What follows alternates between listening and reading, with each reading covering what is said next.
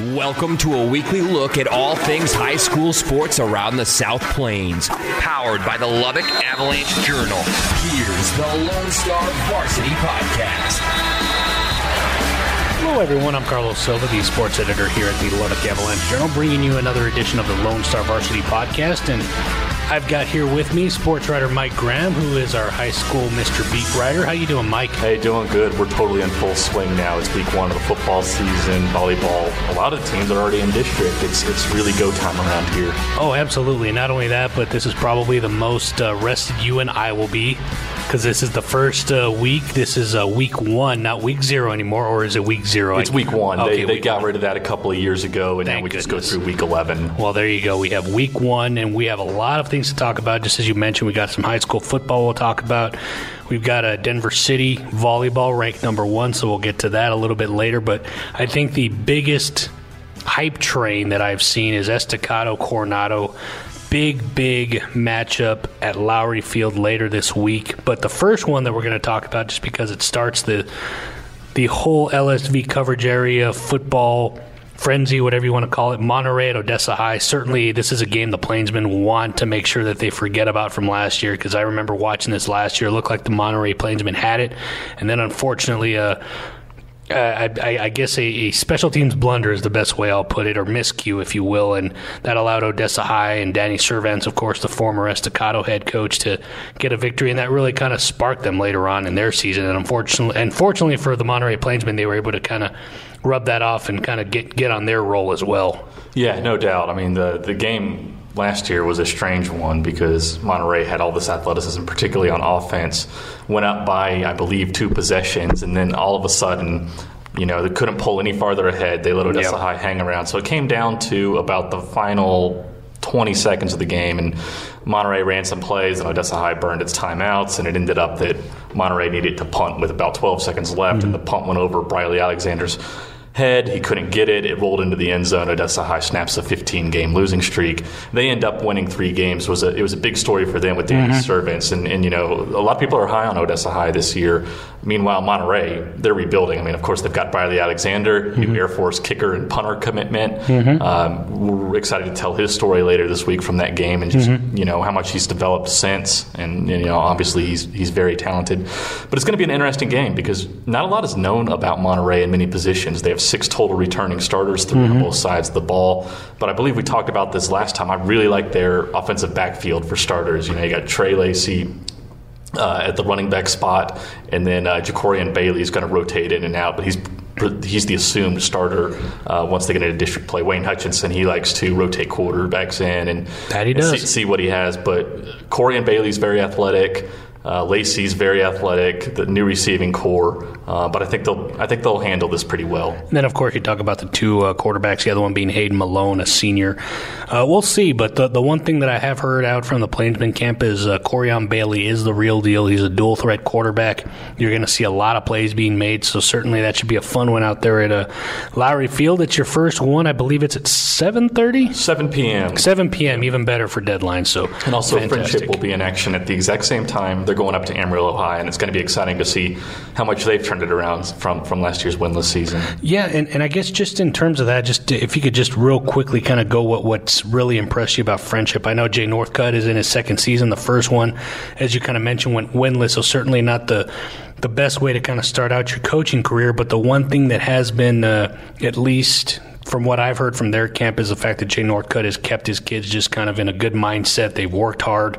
They want to make sure that they are forgotten about that winless season, that they're taking that away. And I think that's something that they can take right away if they get a victory uh, right off the bat. No doubt. They've they every visit I made out there talking to the kids, they seem to have a real ownership stake in, in the program, and, and they are so embarrassed about what happened last year. And Frenship's a perennial playoff team, so Yes, so to go zero and ten not let alone not make the playoffs was was an incredibly upsetting thing for them. So we'll, we'll see how they do against Amarillo High. I think that's a really fair fight for them. Amarillo, Amarillo of course, went to the uh, bi-district round of the Class 5A Division One playoffs last year. Of course, uh, there was a reality check in that sense, but uh, one of the fun ones, at least Friday night, the the true Friday night lights, if you will, Coronado Estacado. That one's going to be at Lowrey Field as well. Of course, you'll be there, Mike. Uh, what, what's one thing that you've kind of gotten from uh, Coach Seth Parr or Coach Joe Cluley, two guys that are uh, more than ready to kind of just kind of put things out there and kind of let everyone know that hey, we're gonna we're, we're gonna try and be the best team that we can be, and not only that, but put our best foot forward. Yeah, you know, one thing that stands out about this game, I think, is is weather conditions. Obviously, it's yep. going to be hot. Mm-hmm. You've got a Class 5A uh, Division One program taking on a 4A Division Two program. So Coronado's got some numbers that they can throw at them, and I think that uh, they're going to try to wear them down just by, by putting fresh people in and, and rotating. And Estacado is somewhat limited in that point. But what stands out to me and what could be the great equalizer is how good Estacado's running backs are, and, and they've got a relatively intact offensive line. Um, they have Jeremiah Dobbins coming off a 1,700 yard rushing season, mm-hmm. and then they have Seth Porter coming off an ACL tear, yep. who's projected to, to hit about the same numbers. And, and last year, Estacado had two 1,000 yard running backs in spite of running their two and three all year. Um, and they're going up against a great defensive front. You know, DJ Davis yep. uh, at uh, end was a defensive lineman who probably prevented Miguel Garcia from being um, all of Texas's, regardless of classification, sacks leader for a second consecutive year. Which is saying something because yeah. you got two talented guys. Exactly. I mean, Garcia, I think, finished with 16 sacks and yep. Davis with 10, and in total, the defense had 40. But this year, those two running backs and the Estacado offensive line are going to battle against Davis, a premier linebacker in Trey Stevens, mm-hmm. who has an Army offer. Yep. And then another potential Division One guy, Charlie Robinson, who's just going to be a sophomore, but started for them last year all mm-hmm. season as a freshman and did some really big things in the Colleyville Heritage playoff game. So, so those are the things that stand out immediately about that game. We could talk all day about the individual positional matchups, but I think I think it's actually going to be a pretty good game as long as Estacado can uh, retain possession. Now, there is one interesting factor that I do want to bring in, and I kind of want your thoughts. I know you mentioned the talent that Estacado has at their running back position with the two guys in Porter and Dobbins. Of course, you got Caleb Manuel coming back for Coronado. But one thing that really kind of puts them both together, they're looking for a new quarterback. Yeah, both both teams, and you know what Sawyer Robertson, he's six foot three, yep. 190, and I think we talked about his uh, family heritage yep. on the past podcast. But you know, son of a first round NFL draft pick cousin, or sorry, nephew to Alicia Robertson, mm-hmm. who was one of the best Lady Raiders basketball players ever, um, and he's a guy that has a little bit of varsity experience. They decided not to put him on the freshman team. He backed up Quay Gray all year mm-hmm. and got some mop up duty going up against uh, Jalen Dobbins, who uh, is another sophomore guy who, who's getting his feet wet. So that's that's an interesting dynamic to this game, kind of like uh, Texas Tech Ole Miss. You know, two fairly new quarterbacks getting in the mm-hmm. deal, and, and you know that's a story across all levels of football every week one.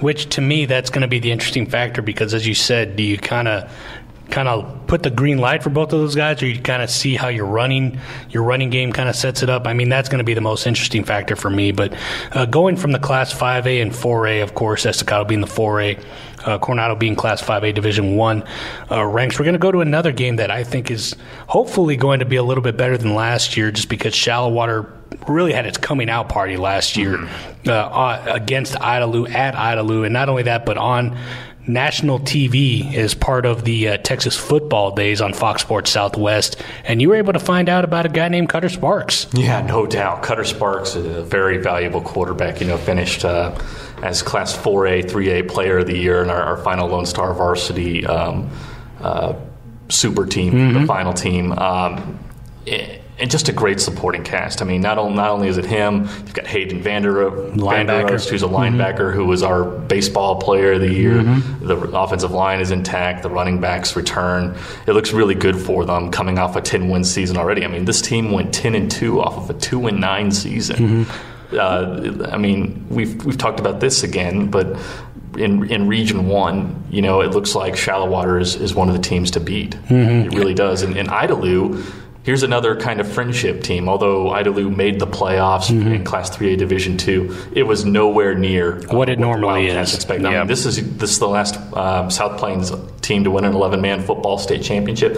Went to the state semifinals just three years ago, mm-hmm. and last year turned in a four and seven injury riddled, yeah. lost all their depth, and, and just kind of crawled along. And, and, you know they're motivated for this game yep. because uh, they got steamrolled last year, 35 to seven on TV, like you said. And not only that, but then. Uh, two of the things that they were known for, their running game and their defense, were just kind of shown to be not there that game. And I think uh, not only that, but then you saw a Shallowater squad that showed its depth because Kobe Wood uh, was out there. Of course, he got hurt uh, a little bit later in that season, but when you look at Cutter Sparks, I think that's going to be an interesting name to watch throughout the season. I, I think he might be one of our top five quarterbacks this season uh, just kind of in terms of experience. And I think that's what really kind of led them to that 10 and 2 season last year. Is they took all their bumps, they took all their bruises as uh, sophomores, some being freshmen, and they came in last year hungry, and that's what really got them to 10 and 2. And now they have that experience. It's just a matter of can you be consistent, and I think that's going to be the interesting thing if uh, Coach Wood out there at uh, Shallowater can make sure that his guys do, and I think they're going to do that. And it should be a fun game uh, for those that are in the old Class 3A uh, ranks as well. Anything else uh, you kind of saw, at least on the football schedule, that you kind of wanted to look at? If not, we, we can kind of switch to high school volleyball here, Mike. I know for me, those were really the big ones that really stood out to me. I know everyone's just excited just to get football started. I know we had the football tab come out. We have the football schedule on the back of the main cover. So if you're looking for that, and then of course we'll have the football schedule uh, printed, I believe, uh, Wednesday and then Thursday or pardon me, Thursday in the newspaper, so you can kind of obviously keep up with all that stuff as well. Mm-hmm. Yeah, we could talk all day about about week one matchups because some teams that we like could challenge themselves, but Another game that, that stands out to me is, is Levelland versus Plainview. Level That's right. I forgot about that one. Levelland yeah. uh, coming off uh, a really good season um, last year with, and they bring back Chris Gerber. Mm-hmm. he really impressed me. I loved his uh, little clip from, from the scrimmage where he threw a screen pass and wound up blocking for his receiver downfield. He don't do block. that, Chris. Don't don't get injured. He didn't block, man. It, it was, was, pretty cool. the truck stick from yes, Madden. it was it was really bad, but really awesome. yeah, uh, they're going up against Plainview. Plainview got back on its feet last year with a, a playoff appearance, and, and, they're kind of in a, a, transitional mode right now, and they're going up against a pretty established um, Levelland team. So excited to see how that one turns out at Bulldog Stadium. Well, the one good thing that at least Plainview can take is that they're playing at home. They're a good defensive team. It'll be interesting to see how they slow down Chris Gerber and that offense because that was a very prolific offense last year, even though it was just Chris Gerber last year. Of course, everyone remembers his brother Nick Gerber and how prolific that offense was behind him.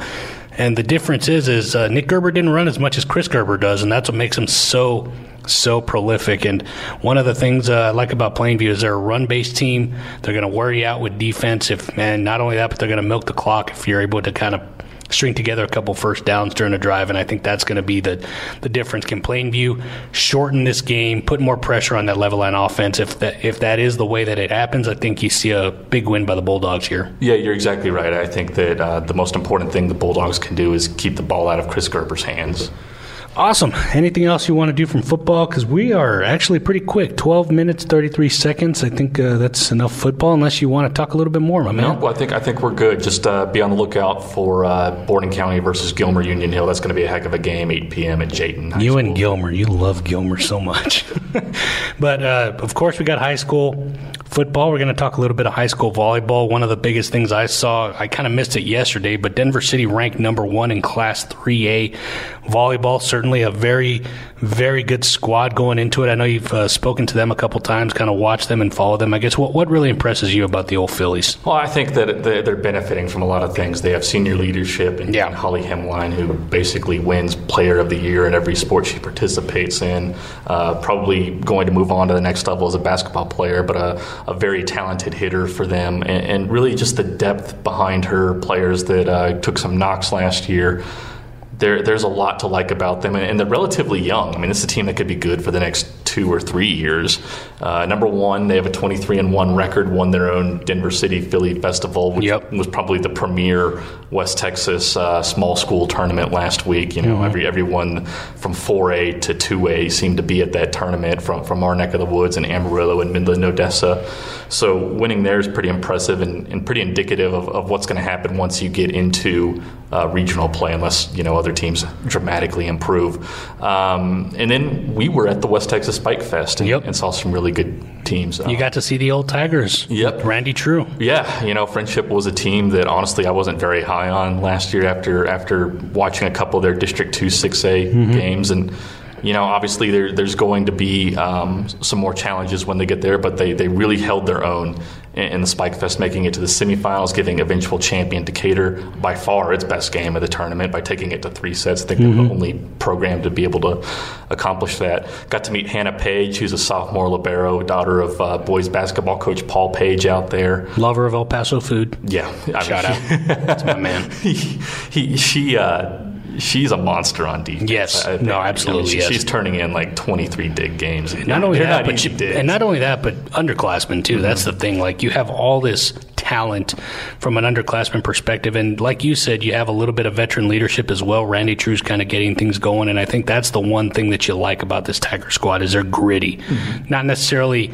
looking for those big time. Uh, I don't know again, maybe this is the wrong way to put it, but big time playmakers, you're looking for an all around team effort. You're looking for, like you said, Hannah Page making some digs and then obviously getting that good first touch and getting that to a kill. You're not necessarily looking for something else like that. You're not looking for these superstar players. They're a very good team altogether, and I think that's what made them so successful so far early on in the season, of course. One other player that impressed me from them was uh, hitter Emily Jones, who's a senior, daughter of uh, Texas Tech running back coach Emmett Jones. Yep. She really good. took over uh, in the second set that, that Frenship was able to win against Decatur. And then, of course, there's Lubbock Cooper, which is ranked in the mm-hmm. 5A poll all of a sudden.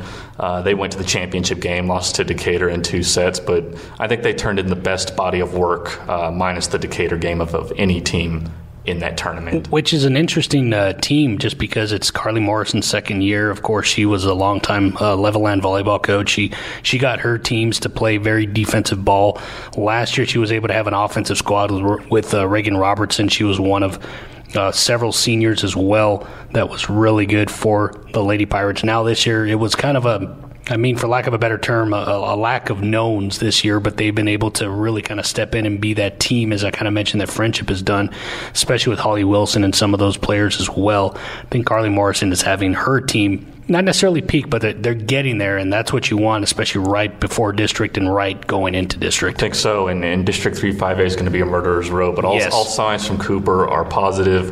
Opened up the season with a win against formerly 10th ranked Amarillo High mm-hmm. on the road. So I guess just kind of watching some of this volleyball, I know one of the things that we talked about, is, and you kind of mentioned it already with 3 5A and some of these other districts. I guess what, what are some of the fun districts that you're, or not necessarily fun districts, but what are some of the interesting, I guess, storylines that you can watch with some of these districts. Maybe the Lubbock Lubbock schools going against Amarillo, obviously in three five A. Got some of these smaller schools. Anything that you're looking forward to, kind of going into the future? Yeah, not really. Most of these districts are, are just renditions of, of, what they have been in the past. Yeah. So you know, you have your, your premier teams. I, I like uh, the uh, the four A district, or mm-hmm. sorry, the the three A district, which is now featuring Denver City and Shallowater. That's a yep. classic rivalry. Yes, that's probably your de facto uh, district championship series, and, and then you know three five A. I mean, you can't stress enough how how important it would be for the Lubbock schools to take some of those playoff berths because in the past two years, it had been um, the Amarillo schools were in a northern district, the mm-hmm. Lubbock schools were in a southern district. They'd meet up in the first round of the playoffs, and the Amarillo schools would, would sweep them in the first round. So, so there's a there's some bad stigma there, and, and the Lubbock schools as a whole are really doing a good job of of looking like contenders ahead of this district. Coronado and Monterey also yep. have been really good in tournament play. Absolutely. Anything else you kind of wanted to do before we wrap this up here, Mike? I think we're about done. Just excited to. Uh, put it, to start pumping out the uh, high school content this week, and uh, we'll see you at Lowrey Field on Thursday and Friday. Absolutely, and then of course that all includes stats and kind of all these other things. Of course, once the games do happen, and then of course you'll have all the information and all the coverage at Lone Star Varsity and at AJ underscore Mike Graham. If you're looking for any of the uh, content as well, you can go to LoneStarVarsity.com and that'll take you to our high school page on LubbockOnline.com and you can get all the stories and all the know, the need to know things that you can get from Mike Graham as well. Once again, we appreciate you all listening to another edition of the Lone Star Varsity Podcast. I'm Carlos Silva, the sports editor at the Lubbock Avalanche Journal, along with Mike Graham, our sports writer and high school beat writer. We'll talk to you next week.